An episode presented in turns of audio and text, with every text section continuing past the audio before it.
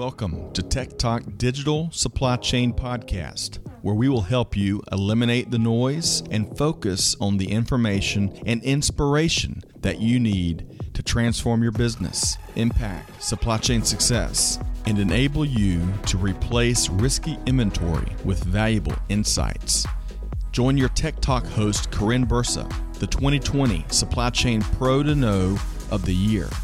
With more than twenty-five years of supply chain and technology expertise and the scars to prove it, Corinne has the heart of a teacher and has helped nearly one thousand customers transform their businesses and tell their success stories. Join the conversation, share your insights, and learn how to harness technology innovations to drive tangible business results. Buckle up. It's time for Tech Talk, powered by Supply Chain Now.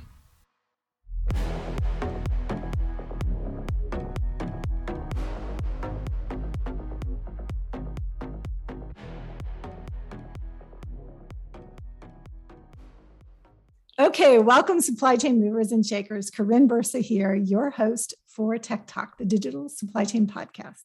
You know, it has been a crazy year, an unprecedented year, disastrous year, a disruptive year, a challenging year, a resilient year, maybe a little inspiring as well. You choose the adjective that's right for your situation, and you may have to look at what day it is on the calendar to decide.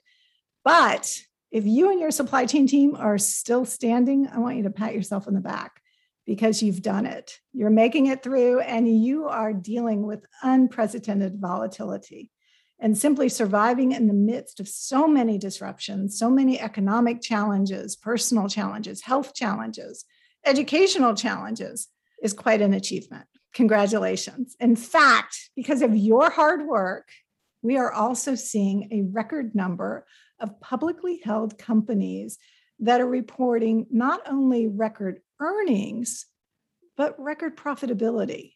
And why, you may ask? Well, it's all got to do with you. It's all about supply chain performance. So they are actually thriving in the midst of this chaos, in the midst of this disruption. And once again, supply chain performance is on center stage, just where it belongs. And our host, our, our host, I'm so used to introducing him as our host. Our guest today here on Tech Talk is the one and only Mister Greg White. And Greg, thanks for joining us today. Yeah, my pleasure. That was quite the lead-in. Uh, yeah, and you're well, right. It has been an incredible challenge for everybody. And I think the industry at large has really stepped up, right? It really has. And, you know, this past year for me has been one where I've made new connections. I've gained some new perspective. I joined the Supply Chain Now team, got to know you, got to know our audience a little bit. And it has really been just a lot of fun, um, a lot of fun to put our brains together and think about kind of the next moves and where the industry is going. And I appreciate our audience, but I also want our audience to know that their inspiration may be right around the corner. Greg, people find it hard to believe, but here you and I have been in the supply chain for what? What do we say? I think we've capped it, right? More than two decades. More than That's two our decades. limit, right? Just, and just right around two decades somewhere. Right. Um, Since it's just the two of us, we can say well more than two decades. We started as young children. But anyway, we have been not only in the same industry, but in the same city, in Atlanta, in Supply Chain City. Right. And Greg and I did not know each other before last year. Greg, we met in March of twenty twenty.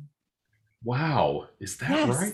It seems That's like right. we've known each other longer, uh, I you know. know, but yeah, I, I knew, I knew that it was relatively recently, but man, that's good. Is that crazy? It is. I, I mean, because, uh, you know, I've, I've been in Atlanta since the mid nineties, and I think I've worked at two different companies that arguably competed with yours, or at least were, you know, was in kind of an adjacent space in, yep. in the industry, right? So stunning. It is. It's, it's really before. hard to believe. And I'm so thankful I got to to meet you through Scott Luton and through Supply yeah. Chain Now. A and great connector. Um, he's a great connector, isn't he? But, but Greg, you have been at the center of so many technology innovations around supply chain. You're, you're currently, your resume is very long right now, so you're going to have to help me out. But I see you as the host of Tequila Sunrise, right, which is a podcast that, that you have launched to talk about technology and innovation and helping companies that are hitting some of those inflection points. You're also co-host of Supply Chain Now, co-host of The Buzz, and you've got this whole other life in the area of supply chain technology as well. So tell us a little bit about what you're doing day in and day out. Yeah, sure. Well, so uh, I exited a company that I founded called Blue Ridge in two thousand eighteen, two thousand eighteen. And then I went on to work for a company called Curo that some friends of mine in the industry realized needed some help, needed to kind of level up uh, their performance, and was there for just about a year and a half. And we managed to make that company valuable. It was not your traditional kind of exit, but we got good value uh, for the uh, for the founders and for the original investors. And actually that company is still operating and may get another exit mm. um, again. So, but after that, after after I left Curo, then I started taking board seats and advisory roles. So I work with a, I've worked with a number of companies, particularly in the in the Atlanta area and particularly in supply chain tech. So I've worked with a company called Yards, uh, which is a construction tech company. I'm currently working with Verison, who is hopefully soon to be a unicorn, an Atlanta unicorn that's in in indirect and direct materials management and data harmonization. A term I had to learn, by the way, Corinne. And yeah, last but not least, in terms of tech companies, I'm working with a company called Flourish, which is in the cannabis mm. supply chain space, which is fun. It's a really, really interesting space. And uh, there, anyway, there's more I can tell you about that. And then I also work with a number of investment-based firms as well. So I'm a venture partner at Kubera Venture Capital, which is a an early stage pre-seed, seed, and A round investor in the area that I focus on, of course, is supply chain, but we invest in Industry four point oh and, and that sort of thing, and uh, future of work, and a, a couple of other just really innovative areas. And we've got a really great cross-section of uh, investors there. And then I work with Peakspan Capital, which is a growth equity, kind of the next tier up in investment. And I'm what's called a sector expert. So when they find supply someone, chain sector expert? Yes. Yeah, yes. Right. Yeah, I'm very, I'm a one trick pony, right? But when they find a company, I help them evaluate it. I may uh, consult or advise with the founders or even C E O there, and Um, you know, help them understand what's going on in the supply chain space. And then I also work with an investment bank called Clarity Capital Advisors. An old friend of mine named Steve Keaveny, who was instrumental in helping me get funding for a couple of my companies. Mm. And I guess that's kind of a give back, though. Um, Steve still offers way more value to me than I ever have to him. But yeah, that's what I do. I'm trying to keep my hand in a number of these companies, may even may even have another venture up my sleeve. So, you know, we'll have to see. We can talk about what it takes to really run a venture if you want, but. Yeah, yeah, um, well, I, I do think you've got lots of things up your sleeve. So um, I think we're just, we're gonna leave it there. There's always a few surprises and a few um, kind of interesting twists, I think. Um, and one thing that I appreciate so much, Greg, is that you bring this wealth of expertise in supply chain. I mean, you've got hands-on supply chain expertise early in your career, right? And you've been able to apply that to solve just a number of different business opportunities, business challenges. Um, but one thing I really like is that you're very good at putting yourself in the seat of the customer and understanding what that supply chain practitioner needs or that supply chain executive needs in order to operate with greater visibility or mm-hmm. more flexibility or more resilience. And, and I think that that is an important skill. I can see where in these investment sectors that that's highly valued as a part of the equation as well. So tell me one thing, how did you get started with Supply Chain Now? How did you get engaged in the process? Because you're such a natural in talking through some of the latest opportunities and challenges. So it all started with the Georgia Logistics Summit. So I just worked with Sandy Lake and a number of the folks at, at um, Georgia Centers for Innovation, which is a governmental agency, and they have this Lo- Georgia Logistics Summit at Modex every year, and I participated in that one year, and I just thought I just wanted to be a part of guiding that and helping to shape that. And uh, they were gracious enough to allow me to be on their executive board. I met a ton of really great people, John Haber, obviously Scott Luton, gosh, I can't even, can't even name name them all. Oh, well, Enrique Alvarez from oh, yeah. Logistics, yeah. met him there. And it was just a great opportunity because I had been really, really heads down in my personal, in my businesses until that point. And I finally had kind of lifted my head up and and decided to see who else was out there doing supply chain. And that's how I met Scott.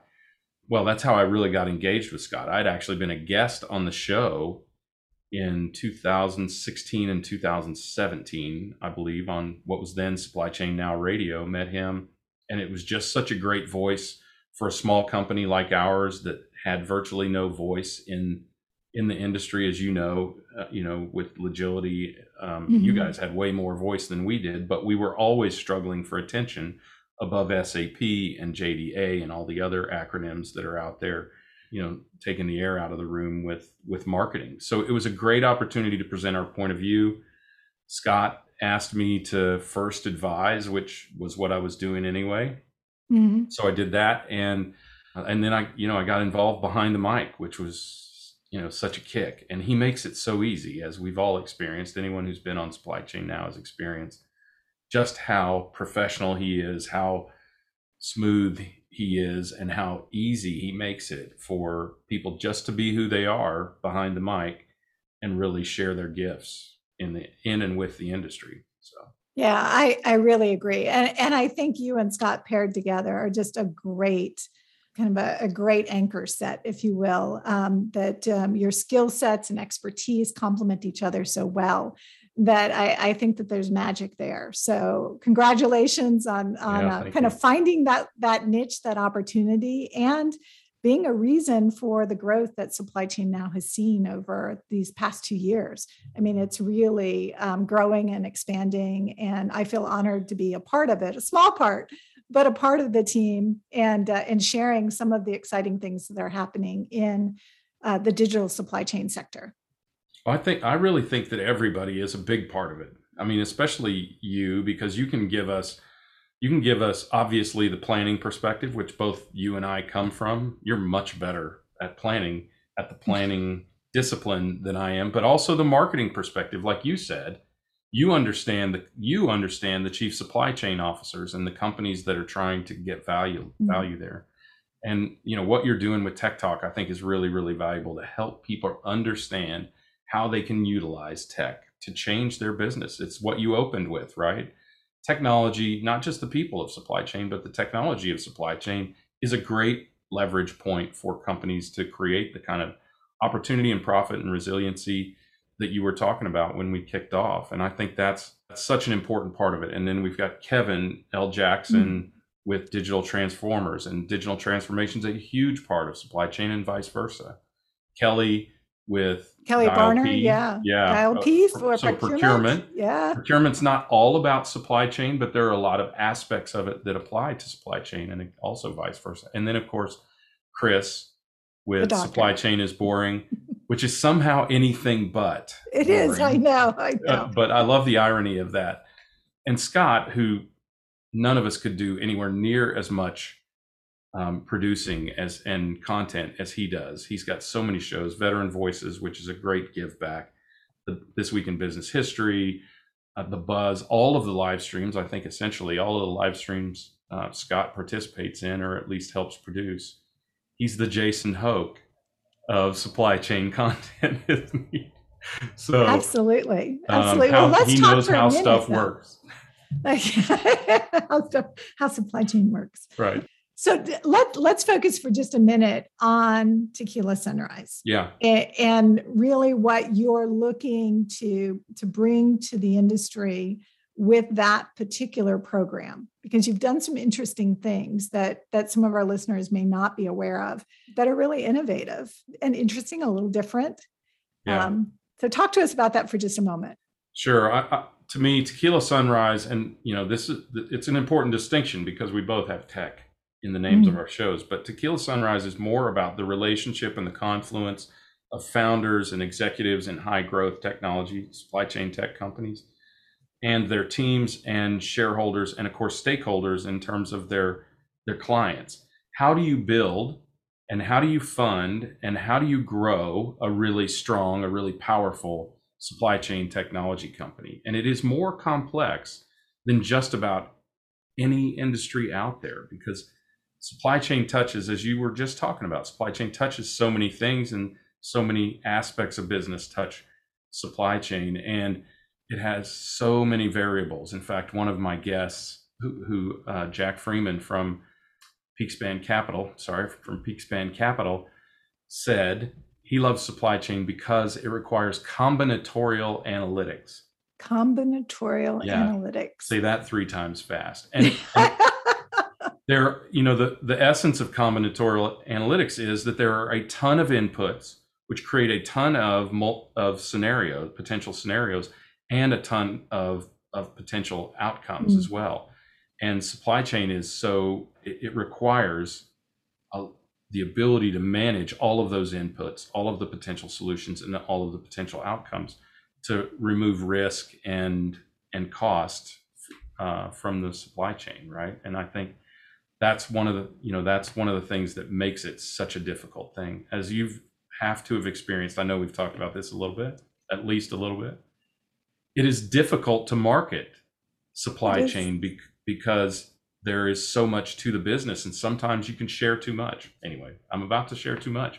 Yeah. So, yeah. you know, so it, I, I think that the complexity of that is something that I want to communicate to founders, because it's not something you can just come out of school and do. It's something you have to understand a bit about the industry to be able to tackle it. And I think we've seen a lot of a lot of companies that could have performed a lot better if they had understand the broader context of supply mm-hmm. chain. Yeah, it's so interesting because there are so many disciplines within supply chain. You know, I spend a lot of time talking about the big picture and right. making big strategic decisions and connecting those to the tactical and operational things that happen each and every day. Yeah. But it's amazing to me how much of the supply chain is still managed on spreadsheets. It's scary. It's frightening. I mean, some of the biggest global brands are still managing some one hundred million dollars aspects of their business right. in fragile spreadsheets yeah. and disconnected processes. And so it's so exciting to see the innovation in the industry and kind of see how you're bringing or shedding a little light on it with Tequila Sunrise. And I know that you don't only look at startups. You've interviewed, um, you know, John Sicard with Canaxis, which right. is a publicly held specialist in the supply chain space as well. So publicly held businesses, but the majority has been around some of these innovations, these new startups, these new thinking, these cloud native applications that are coming to the market. And framing that up can be really hard. You know, there's a, a couple of things as a, as a practitioner, I want the latest and greatest and most innovative technology. Right. I, I want to know that the investment I'm making today is a foundation my company is going to be able to grow with over the next five or ten years.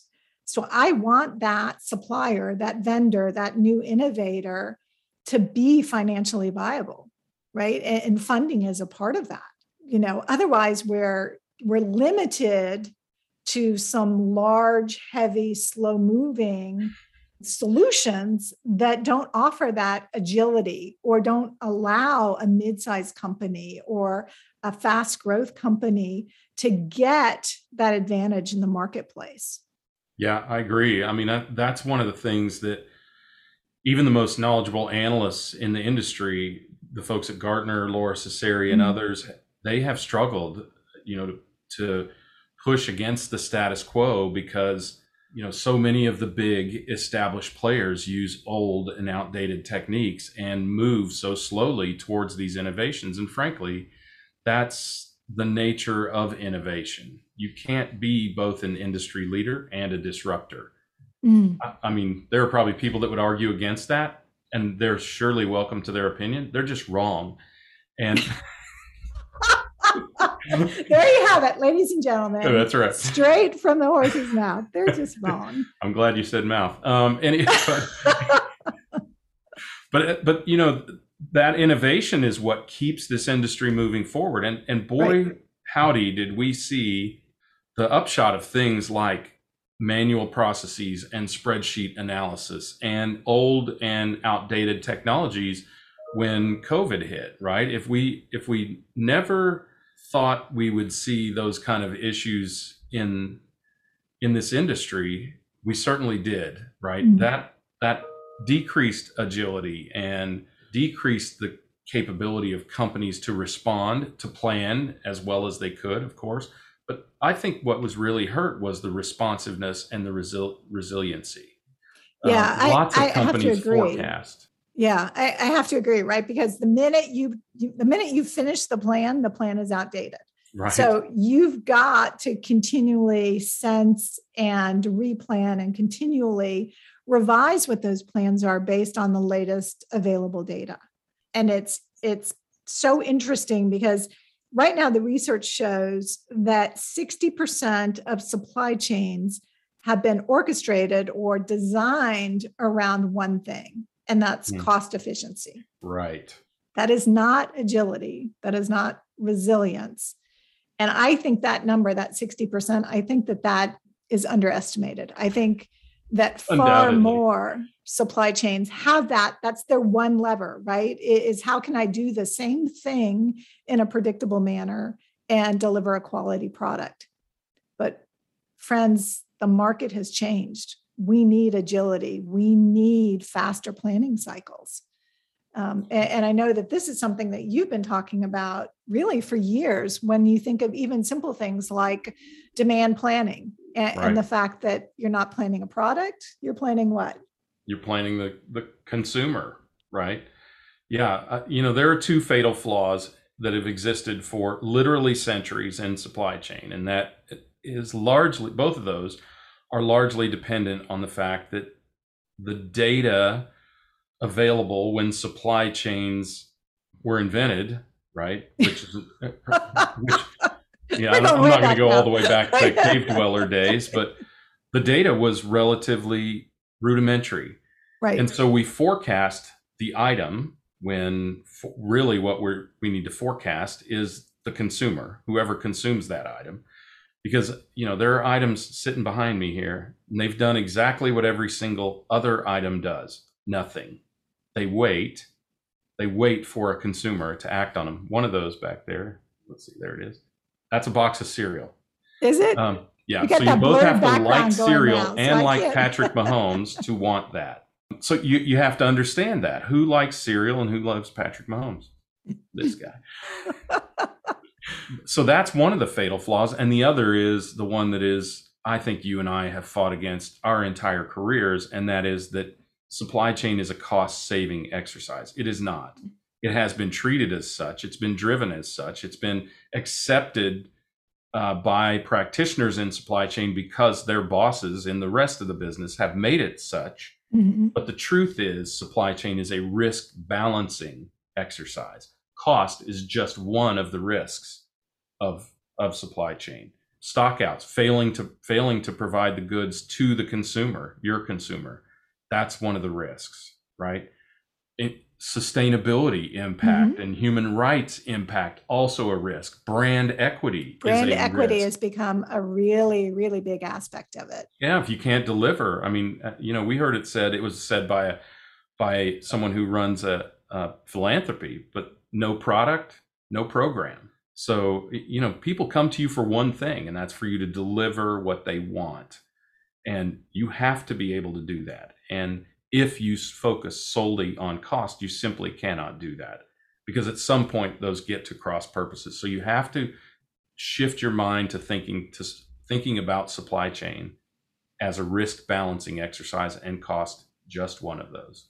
Yeah, absolutely. And I, I mean, I love that perspective. I, I frame it that way, but I usually talk about it in the context of risk and reward. I'm the eternal optimist, right? About new opportunity, new innovation, but it's just that. I mean, your inventory investments, your supply chain capabilities become that fulcrum or that balancing point that's going to align your ability to innovate, produce, and move goods to market at just the right time, right? Mm-hmm. Not too soon and not too late. And it's a big challenge. It's complex. And we are not trying to, to minimize the complexity that's there or the innovation that comes through the people in your organizations who know how to get it done. What we're trying to do is, is really advocate that allow technology to do the hard, repetitive stuff so that you can use your brain cells to do the creative. And right. to think differently, right? And right. engage a little different and really harness that new opportunity or maybe differentiation for your business over a competitor's business. Yeah. So Greg, let, let's kind of talk a little bit about tech companies and either the companies or the types of companies that you advise or those that you highlight on, on Tequila Sunrise. When, when you're working with companies that are hitting these inflection points, right?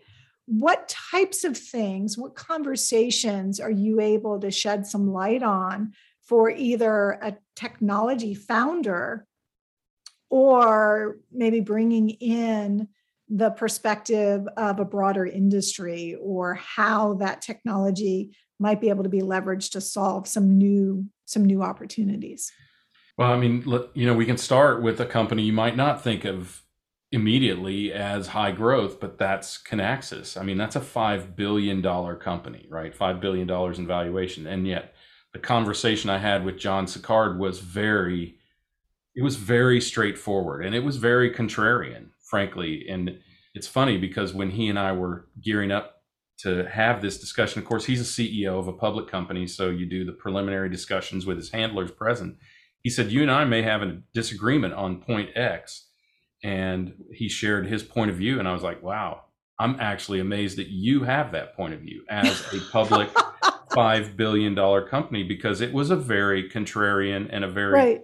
uh, you know, he said technology is not the answer, right? Technology is the tool. Technology is not the solution to your problem. Technology is effectively, it's the hammer, right? That you learn how to swing that hammer effectively to build your, to build your house or whatever. And it was, It was a really refreshing discussion. So innovation, as opposed to disruption, which we were talking about earlier, innovation can come from anywhere. And sometimes that anywhere is just a new perspective on how to how to tackle supply chain problems. So that's a that's one of the places I love to go, is to find companies that are innovatively tackling supply chain problems, innovative industries like Flourish with the cannabis industry, which I will argue is a model for the future broader supply chain and broader commerce because of the the compliance requirements and mm-hmm. the sustainability initiatives and the human rights issues that are inherent in that industry, and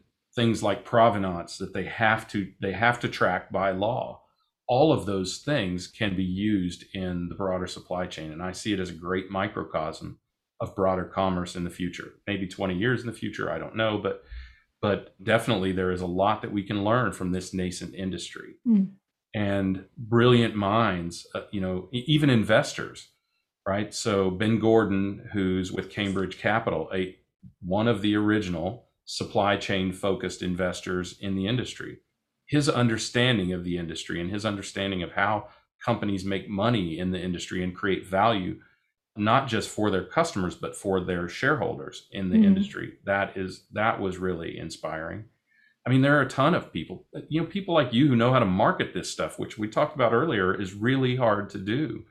I mean, it's great to meet some of the uh, amazing minds in, in the industry and, and amazing minds from outside the industry, or who've lent their expertise from outside the industry to supply chain. And you know, and yet the other thing that I I really feel compelled to focus on is to take the naivete that often exists in a founder mm-hmm. and help them leverage that naivete into a good business. So one of the episodes that I did is seven things you need to do to present your company in three minutes. And let me right. tell you, three minutes is hard. It is really I, I will, hard. I will tell you as, you know, as, as a C M O with decades of experience, being concise, brief, and memorable in three minutes to get your whole value proposition across is tough.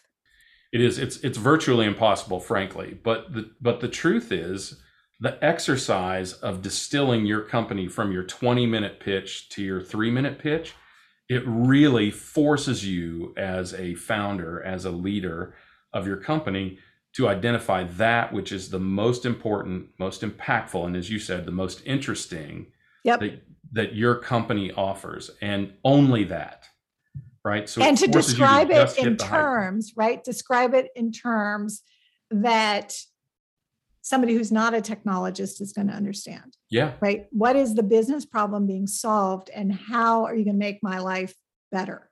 Yeah. Faster, stronger, whatever, whatever it might be. Now, Greg, this is really important. It, it, was this the basis or or the inspiration for the the take your shot format? Yes. Well, so the, so tell us what that is first yeah, of all. Maybe, yeah, maybe maybe it was a little bit uh, reversed. So take your okay. shot is a live stream that we do once a month where we give comp- we give supply chain technology companies the opportunity to pitch for three minutes to. Uh, venerable venerable list of judges, people who are running prestigious right, prestigious list right um, and long-term investors, people who are running their own tech companies that have yep. that are worth hundreds of millions or billions of dollars, people who are running tech technology companies and running physical logistics companies in the industry. So you've got three minutes to get your pitch across to these judges, some of whom might actually invest in your company if that's what your ask is. Others that can at least give you a marketing perspective to say, mm-hmm. hey, your message is not clear, or it, you know, it could be clearer here. Wow, it's stellar in this way.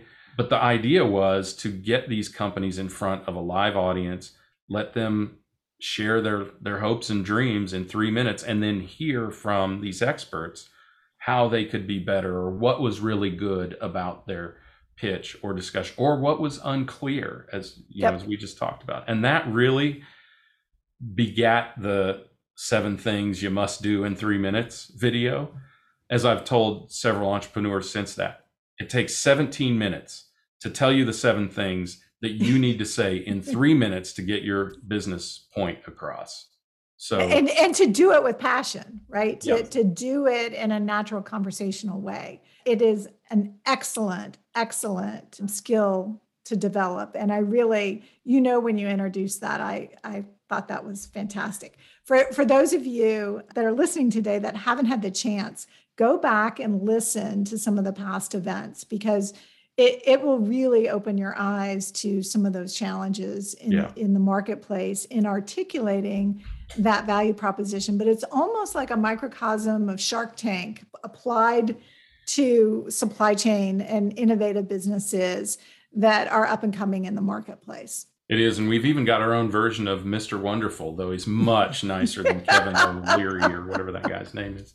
But he, when you come on that show, it's just like walking in to an investor and pitching your company. You're going to get some tough questions. You're going to get some, you know, some thoughtful stares. You're going to get some, you know, side right. side eyes and things like that. If people don't get it, they're going to let you know.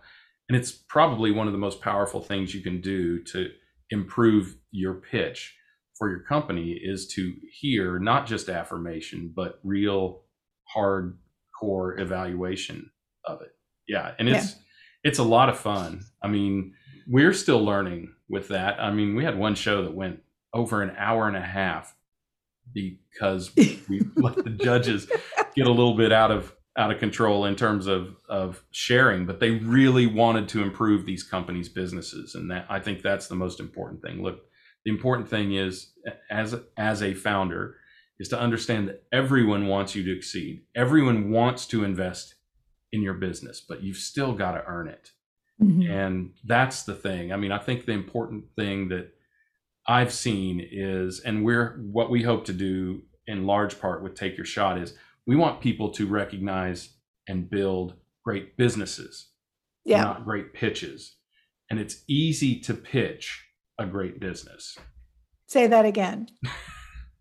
it's, it's easy. Easy to pitch a great business. It really is. I mean, yeah, you know, one of the questions you'll never hear me or any of that, any of the investors that I work with, you'll never hear me ask, what's your exit?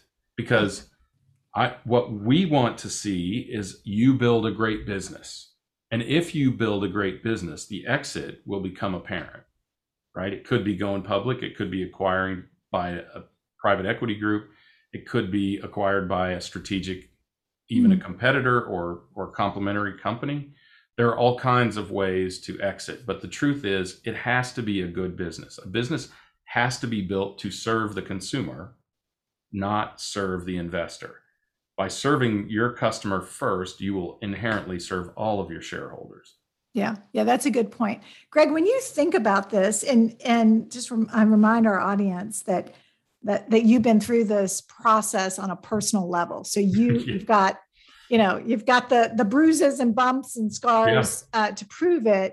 You've been on the other side of the table, leading a team and driving innovation and new products in the industry. So I think it's really valuable that you're able to take that kind of hard-earned experience and turn it around and look at ways that you can help others, right? Maybe avoid some of the landmines or, or have fewer scars in the process. But when you go through this, Greg, what is the, what do you think is the most misunderstood aspect of a tech startup company? Like, where do they lose their way, or, you know, kind of that big aha moment when you're able to, you know, start working with someone new? Most misunderstood is understanding your market. Mm-hmm. That is the most misunderstood thing. Uh, so many companies project their solution on the market's needs rather than assess the market's needs and build their solution. I've right. done it for, and, and I've been fortunate and unfortunate. And by the way, all of the, all of the tips that I give are as much from, from screwing up as they are from doing things right. You, hey, you some hardly of my learn. Best lessons are from, are, are from failures. They right? are. Uh, when things go wrong, or, you know, you're, you're forced to think differently. I, I think that's driven most of the innovation I've seen. Yeah. Yeah, that's true. I mean, you, you learn a lot more when you fail than when you succeed. All you do is affirm yourself when you succeed, right? Mm-hmm. You don't self-evaluate or become introspective as you do when you fail. So, but, but I think that's the biggest thing. I've seen it over and over again. And frank, frankly, a friend of mine named Shane Matthews, who is the, he works at A T D C, the Atlanta Technology Development Center, the, the Georgia Tech Incubator in Wichita. Mm-hmm. He, or Wichita, Atlanta. Uh, the Georgia Tech Wichita. Wow. Georgia Tech, Wichita. Um, that, that's a merger I hadn't heard about yet, yeah. but uh, you I do guarantee have you Wichita does not, not come out on the top of that. Yeah.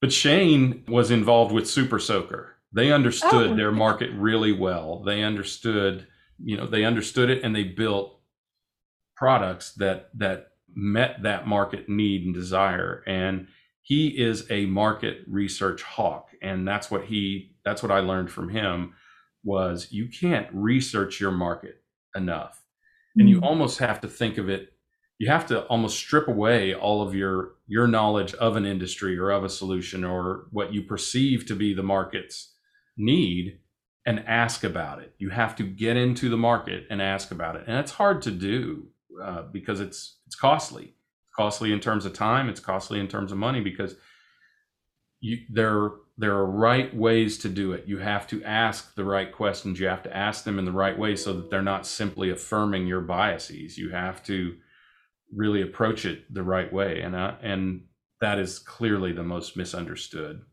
aspect of startups. Yeah, I, I really have to agree with you there. Um, from the perspective of, you know, even in my career, I have seen where the best technology does not win. Right. Um, you know, the the best, you know, most elegantly designed, fastest, you know, gives more precision, whatever it might be. that alone is not enough to win business, right? It's the total package. What problems yeah. are you solving? What is the outcome? How does this help um, remove challenges or provide a unique value proposition uh, mm-hmm. in the market for your customer, whomever your customer might be? So I, I think that that's really um, valuable insight there. Greg, yeah, I'm going to ask you. When you say it like that, yeah. Corinne, when you say it like that, it's you realize it's not just a startup problem. I mean, we had the right. problem at Blue Ridge. You've had it at Logility. Other Absolutely. Companies have it now. You go in, you're a hammer seeking mm-hmm. a nail, right? Yes. And, and instead, you need to go in understanding where this customer stands, because a no is okay. A no that you don't fit is okay, because then you don't waste time trying to yep. put a square peg in a round hole, right? So that, you know, that it is so powerful. And I think it's hard for companies to accept that. It's hard for people to accept that, to say, you mean we're not for everybody, right? Well, and and I don't know about you, but if it's going to be a no, I'd like to get to know fast. Amen. I mean, I, I mean, don't, don't drag me on or, or leave me on for months and months and months. If it's a no, or as a buyer of technology solutions, if you have reservations about a provider you're working with, just be open and candid with them, because one, they may be able to address it, and you may be able to take advantage of that innovation and look at ways to address whatever your concerns are. Yeah. But number two, as a provider of technology in the marketplace, I want to know if I'm not a fit. And then I want the open discussion as to why. Yeah. Why is it not a fit? You know, what, what about it does not drive a compelling business proposition for you? Because yeah. that gives me good data, back to your point, good research, good data. Um, because obviously that supplier, that technology innovator thinks you're a good prospect, thinks right. that that they have, you know, uh, something that's going to offer you a unique value proposition to your business. And if you're not seeing it, you know, that's a conversation worth having. Yeah. Well, and also, what is it that that, that customer is looking for, right? Mm-hmm. Because you might go in there. It's hard not to. I've done it. It you, you might go in there thinking you're being open to yep. their needs, but you're still projecting just enough that they're telling you a little bit of what you want to know. And another thing on that front, and this is a struggle for startups and established companies as well, is, you know, if if you're talking to someone who will string you along like that, you're not talking to the decision maker anyway. Mm-hmm. No decision maker wants to waste your time Anytime. Or theirs, yeah. right? True. So that's another thing that companies need to learn is, you know, learn when you are really talking to the decision maker, and that it's tough to do. And I, I mean, and sometimes you, I mean, I've, like I said, I've been there, I've seen people, sometimes you've got the guts to ask and sometimes you don't, right? Yep. So, so I'm going to, I'm going to ask you a tough question. As oh, you boy. Look at Tequila Sunrise, what is your favorite episode? This is like this is like picking a favorite child. Um, what is your, you know, your favorite episode? So if we've got a new listener that hasn't yeah. listened to Tequila Sunrise yet, where should they start? So I've done about fifty episodes. Ooh. So they're all flashing through my mind right now. I would say, I'm, I'm not going to say. I'm, can I pick three? I'll, I'll be okay. brief. John sure, Sicard, can... definitely John Sicard, though it, it's two episodes. I would, if you can only listen sure. to one, listen to the first one. Okay. Shannon Valancourt, who's the C E O of RateLinks, and how he has, you know, as he and I talk about a little bit off, off camera, it only took him twenty-one years to be an overnight success in the in the transportation That's how it usually happens. Business, right? Which more that's another thing that more people need to understand. And then I think the other one, because it's helpful and because I get such great response to it, is the seven things to do in three minutes. Mm-hmm. It's, you know, because I didn't really think anyone would watch that. And I'm not sure that many people have watched it. I just felt compelled to offer that mm-hmm. to the marketplace. And it's gratifying when when people are struggling to get their pitch down. And I or somebody, I or somebody points them towards that, and they're like, oh my gosh, that was just epiphanal. And it, I have to tell you, that was more based on mine and others' failings in mm-hmm. in pitching than it really was successes so much. It's it's a lot about what to do and a lot about what not to do. But those are the ones that that really stand out for me. You have to listen to John Sicard. It's hard to believe, hard to believe that a public company C E O can be so bold and so contrarian. And it was a, it was a really risky move, and but a strong move yeah. on, on his part.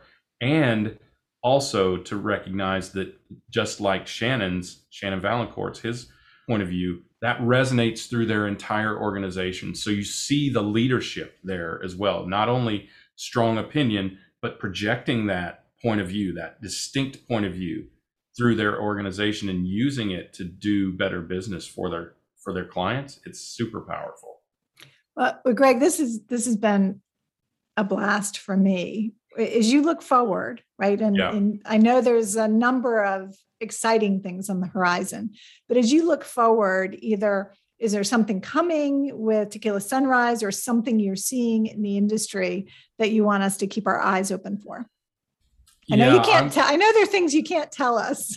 yeah, yeah, yeah. The, all that will be revealed soon enough. But I think the thing to keep our eye on is constant improvement.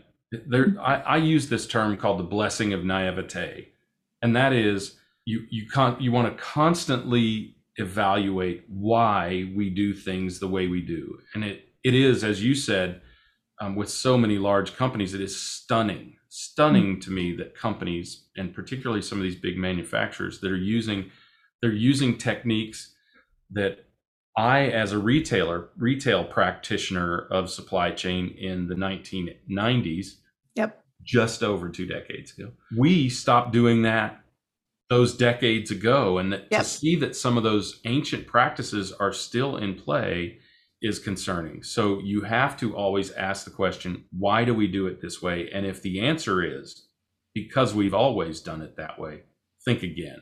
Think again. Yeah, look, dig a little deeper. And, and I think also, you know, it's it's important, especially if you are a large manufacturer or a, a business that has been established for decades, you do typically have some tribal knowledge and and and the way things have been done, you know, for years and years that you inherited. But the one number that just keeps coming back to me over and over again is the fact that baby boomers are leaving the marketplace. And this number is from before COVID, but right. before COVID, so eighteen months ago, baby boomers were leaving the marketplace at something like ten thousand a day. Right. A day. ten thousand a day.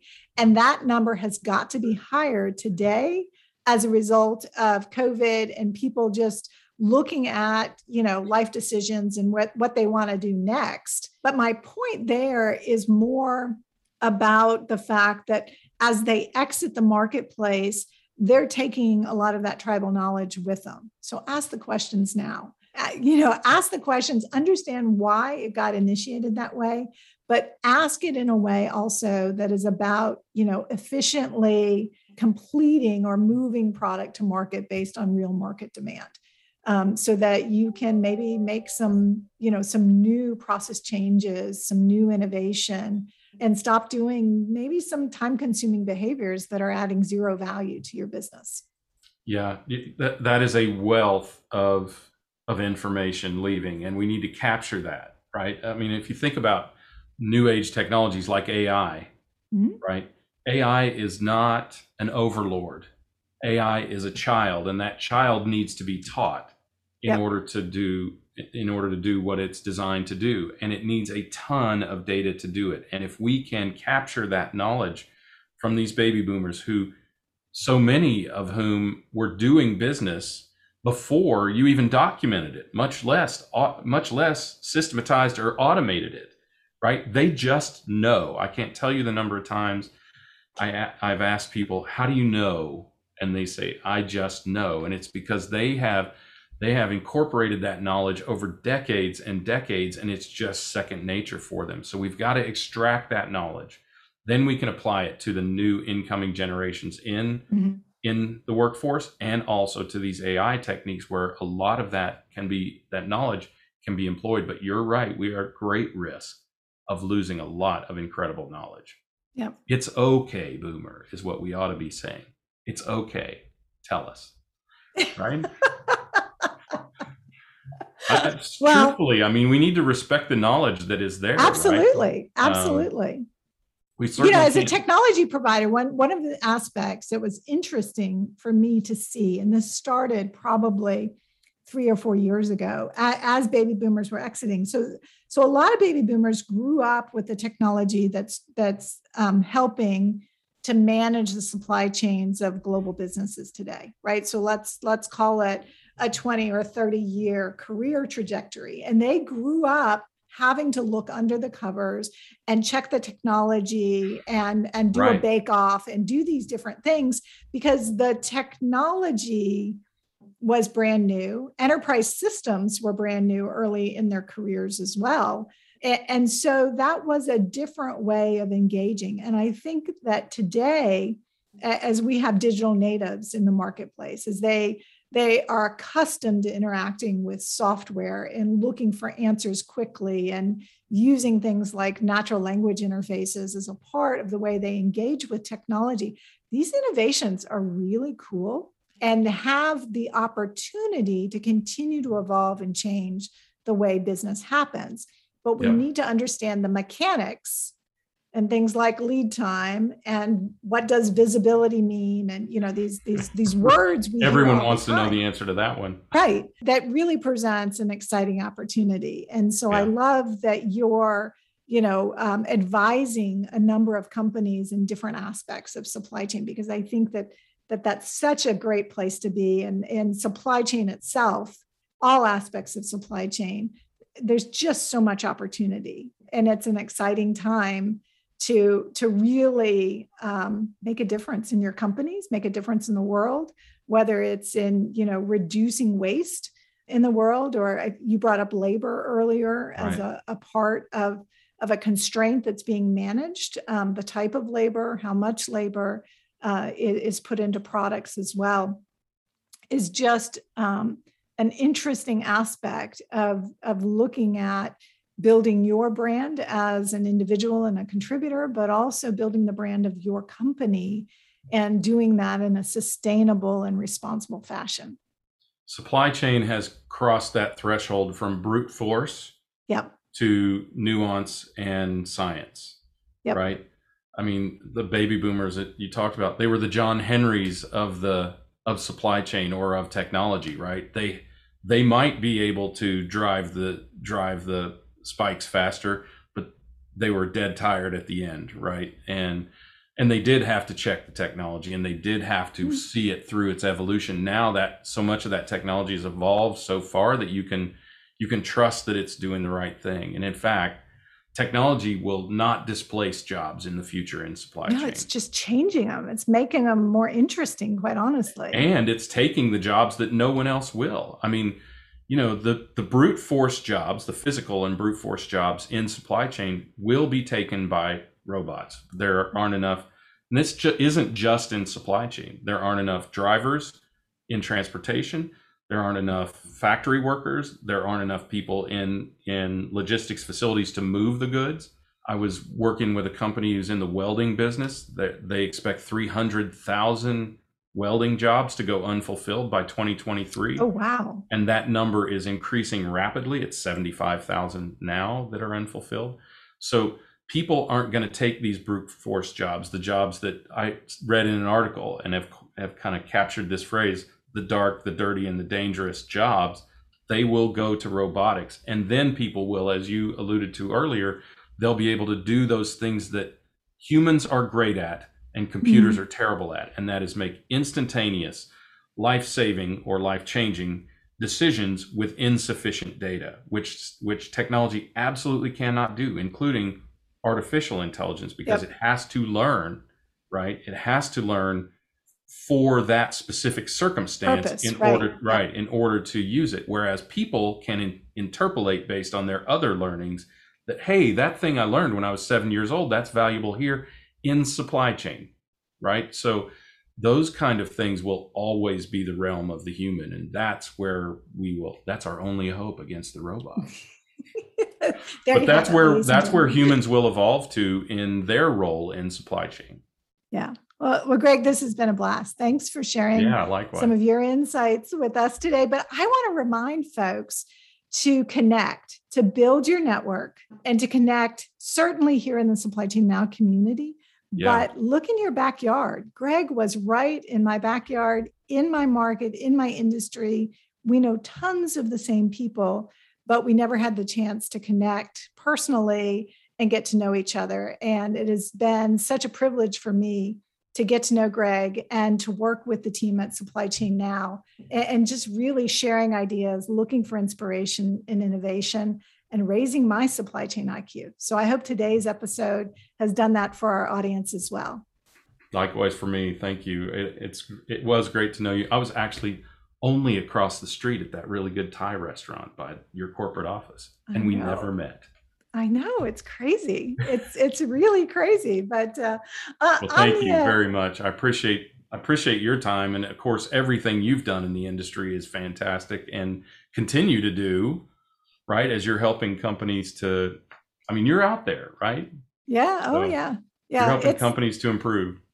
It's a it's a great supply chain is a great place to be. We uh, we definitely have um, exciting things ahead in a number of different areas, and uh, and an ability to take technology and solve real business problems and make a tangible impact on business performance and job satisfaction. So um, lots of good things ahead, I think.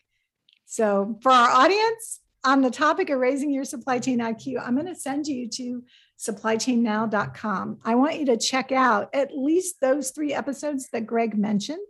Greg, what were they again? Uh, John Sicard. In fact, the title of it is A Violent Agreement.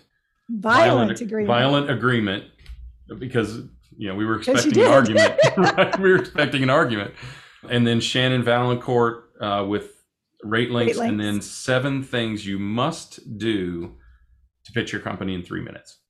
And you know what? In that pitch your company in three minutes, I'm going to challenge everybody to listen to that, because if you have an idea that you want to pitch within your company, a project you want to take on, an opportunity for innovation, those seven things are going to help you with that project, just like they would help a founder or C E O of a tech company to pitch their story as well. It's that good. It is, uh, it's firepower. So uh, take a listen to that. And while you're there at supply chain now dot com, please check out Tech Talk. That's T E K T O K, and subscribe.